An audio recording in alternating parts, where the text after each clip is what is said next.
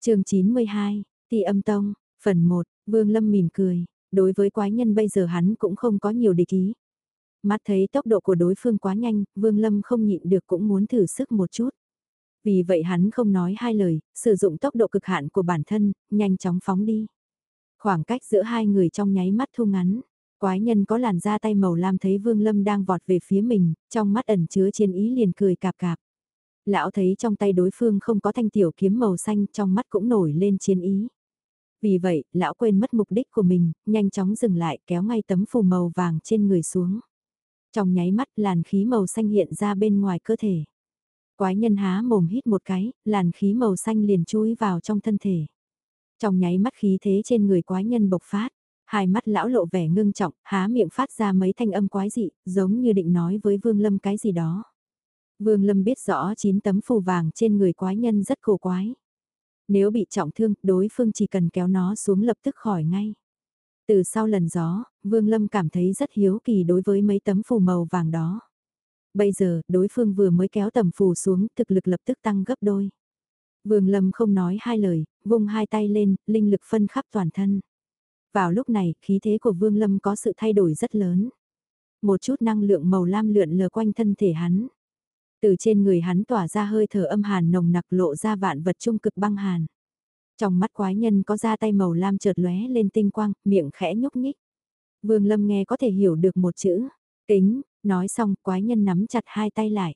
Tí hiệu quỷ dị trên cánh tay hắn chợt lóe lên, những mạch máu nổi lên chẳng chịt. Hắn dùng tốc độ nhanh như lưu tinh, đánh ra một quyền. Ánh mắt Vương Lâm chợt lóe lên một chút, linh lực âm hàn tuôn ra, hóa thành một nắm tay thật to, và chạm với quái nhân. Lúc hai bên tiếp xúc với nhau, quái nhân sử dụng một tư thế cổ quái, một chân đứng trên mặt đất trọng tâm toàn thân lệch sang bên trái. Hồ hấp không đồng nhất, bất chợt từ bốn phía cuồng phong gào thét tạo thành một con suối. Tất cả những hòn đá ở xung quanh đều bị thổi giạt ra xa tạo thành một khoảng trống. Nét mặt vương lâm ửng hồng, thân thể không tự chủ được lùi lại ba thước. Hắn ngẩng đầu nhìn về vị trí của quái nhân.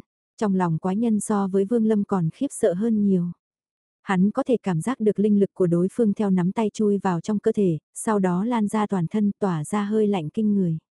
Nếu không nhờ đám ký hiệu trên thân thể lóe lên mấy lần mới có thể khống chế được hơi lạnh đó thì chỉ sợ lúc này toàn thân hắn đã bị đóng băng. Nhìn xuống cánh tay màu lam của mình, hắn sợ hãi phát hiện huyết nhục trên cánh tay đã hoàn toàn thay đổi. Hắn nhìn cánh tay, mặt tái nhợt liếc mặt nhìn Vương Lâm một cái rồi phun ra một câu. Vương Lâm chỉ có thể nghe thấy một chữ, cực, Vương Lâm không nói gì. Hắn cũng không hiểu ý của quái nhân là gì nên lắc đầu. Quái nhân ngẩn người sau đó kéo tấm phủ trên người xuống, hai luồng khí xanh trắng hiện lên, rồi biến mất khi cánh tay phải trở lại bình thường. Nhưng Vương Lâm vẫn nhận ra tay phải của hắn vẫn còn đang run nhẹ nhẹ. Quái nhân liếc mặt nhìn Vương Lâm một cái, hừ một tiếng rồi giống loạn lên, sau đó nhanh chóng rời đi. Vương Lâm nhìn theo bóng của đối phương liền khoanh chân ngồi xuống, nhớ lại cuộc chiến đấu vừa rồi. Trong một quyền của quái nhân ẩn chứa một thứ lực đạo hết sức cổ quái. Nó tựa như không phải linh lực mà là một loại năng lượng đặc biệt nào đó. Tính, hắn nhớ tới trước khi quái nhân xuất quyền đã nói một chữ đó. Không quan tâm tới lực đạo của quái nhân nữa, Vương Lâm cảm thấy rất hài lòng đối với uy lực của linh lực biến dị. Đối với thứ linh lực biến dị có thể làm thay đổi kết cấu của vật chất Vương Lâm đặt tên cho nó là cực âm linh lực.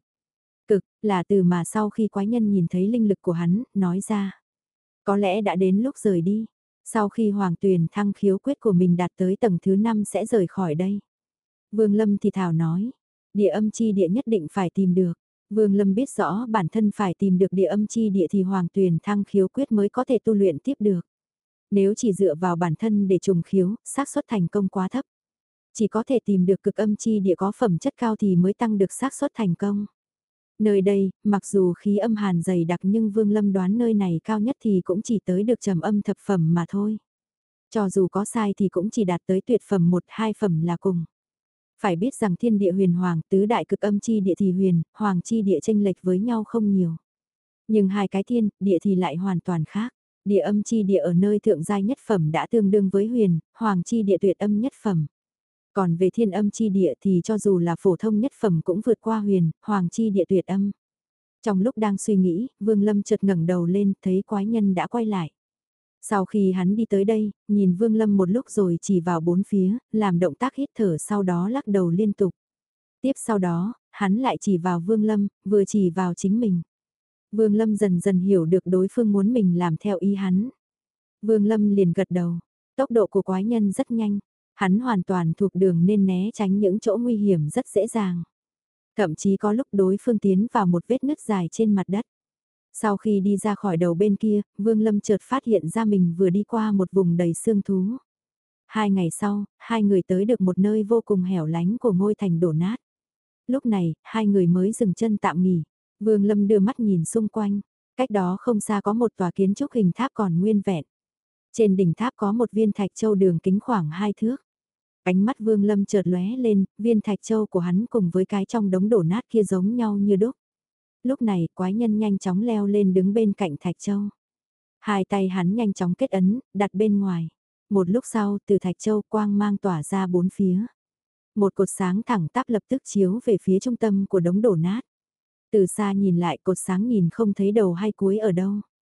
Làm xong việc đó, quái nhân nhảy xuống, vung tay lên với Vương Lâm một cái, sau đó hai người rời đi. Trong khoảng thời gian ngắn ngủi, Vương Lâm theo quái nhân tới chỗ một viên thạch châu khác. Phần lớn nơi này đã bị sụp đổ, nhưng viên thạch châu vẫn còn nguyên vẹn. Sau đó thạch châu lại được mở ra, phát lên một cột sáng chỉ về hướng trung tâm thành thị. Sau khi cái thạch châu cuối cùng được mở ra, dưới con mắt của Vương Lâm cả thành thị trong nháy mắt trở nên bất đồng. Trên đường đi, Vương Lâm thầm tính toán có tất cả 8 viên thạch châu. Quái nhân ngẩng đầu lên nhìn mặt trời, lộ vẻ lo lắng sau đó tốc độ tăng lên nhanh hơn, dẫn Vương Lâm đi về hướng trung tâm của đống đổ nát. Hai người đi không ngừng nghỉ cuối cùng tới chiều ngày thứ tư đã tới được khu vực trung tâm của thành thị. Tám cột sáng từ xa chiếu lại, hội tụ tất cả tại đây.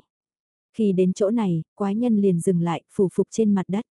Ánh mắt có phần tang thương, trong miệng phát ra những tiếng ngâm sướng. Thanh âm của hắn càng lúc càng cao, mặt đất dần có chút rung rung. Sau đó một pho tượng cao ước chừng trăm thước chậm chậm nhô lên từ dưới lòng đất. Đó là pho tượng của một nam tử có mái tóc dài, tướng mạo chân chất.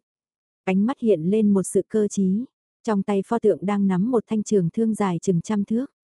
Một con cự long quấn quanh thân thể pho tượng cái miệng há ra, hiện rõ nét mặt dữ tợn. Lần phiến trên người nó nửa thật nửa ảo khiến cho người ta thấy mà giật mình.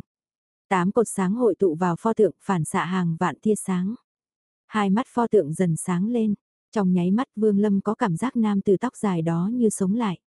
Đi ra sau lưng pho tượng ánh mắt của quái nhân càng thêm tiểu tủy. Hắn phất phất tay với Vương Lâm, chỉ vào đầu cự long tỏ ý thúc giục.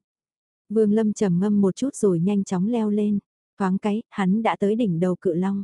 Vừa đặt chân lên đó, hắn liền cảm nhận được dưới chân truyền tới một luồng khí âm hàn. Vương Lâm lập tức khoanh chân ngồi xuống, bắt quyết đanh ra một cái quang cầu. Quang cầu vừa mới xuất hiện liền lập tức biến đổi. Hồng quang đậm đặc đến cực hạn. Cuối cùng một tiếng nổ vang lên quang cầu liền biến mất. Vương Lâm giật mình, hắn biết điều đó chứng tỏ phẩm chất của cực âm chi địa tại đây đã đạt tới cực hạn của hoàng âm chi địa. Tuyệt âm thập phẩm, vừa vui mừng, vừa sợ hãi, hắn lập tức thổ nạp. Dòng suối trong cơ thể nhanh chóng tăng trưởng, nhưng có điều lần này có cũng không có khuếch tán diện tích hấp thu mà chi bao phủ trong phạm vi vài thước. Từ xa nhìn lại, xung quanh Vương Lâm, xuất hiện một cái vòng tròn màu đỏ, bao lấy cả đầu cự long. Thoáng cái, Vương Lâm ngồi đó đã được 5 ngày. Trong 5 ngày đó, quái nhân vẫn đứng ở dưới ngẩng đầu lên theo dõi. Thời gian trôi đi, sự lo lắng của hắn càng lúc càng nhiều, giống như pho tượng sẽ mang tới một điều rắc rối gì đó. Chính là phù trên người hắn không có gió, chợt động. Vào ngày thứ ba cuối cùng thì huyệt khí hải cũng bị đột phá, sau đó tái lập. Vào dạng sáng ngày thứ năm, Hoàng Tuyền thăng khiếu quyết tầng thứ năm đã đại thành. Chỉ cần tiến thêm một bước nữa là có thể ngưng kết được quả hàn đan thứ hai. Đến lúc đó cho dù là trúc cơ hậu kỳ, Vương Lâm cũng dám đánh một trận. Còn bây giờ trúc cơ trung kỳ bình thường, Vương Lâm cũng không thèm để ý. Kế tiếp hắn bắt đầu thử nâng phẩm chất linh lực dung hợp với khí âm hàn của tuyệt âm thập phẩm. Hắn vừa khống chế dung hợp vừa quan sát linh lực. Dần dần, hắn phát hiện màu sắc của linh lực càng lúc càng đậm. Trước đó là màu lam nhạt thì bây giờ đã hóa thành màu lam đậm. Hắn không biết rằng, linh lực của mình đã gần tới cực cảnh. Lúc này, ngoại giới đột nhiên biến đổi, mặt đất trở nên âm u. Những đám mây vần vũ trên bầu trời. Một làn hắc vụ hiện lên dần ngưng tụ lại một chỗ, hình thành một cái quan tài to từ từ hạ xuống. Một bóng người hư ảo, chậm rãi xuất hiện trên quan tài. Một thanh âm khàn khàn vang vọng trong trời đất. Người nói là nguyên anh của chủ nhân trốn trong pho tượng này. Sắc mặt quái nhân đang đứng trên mặt đất đại biến,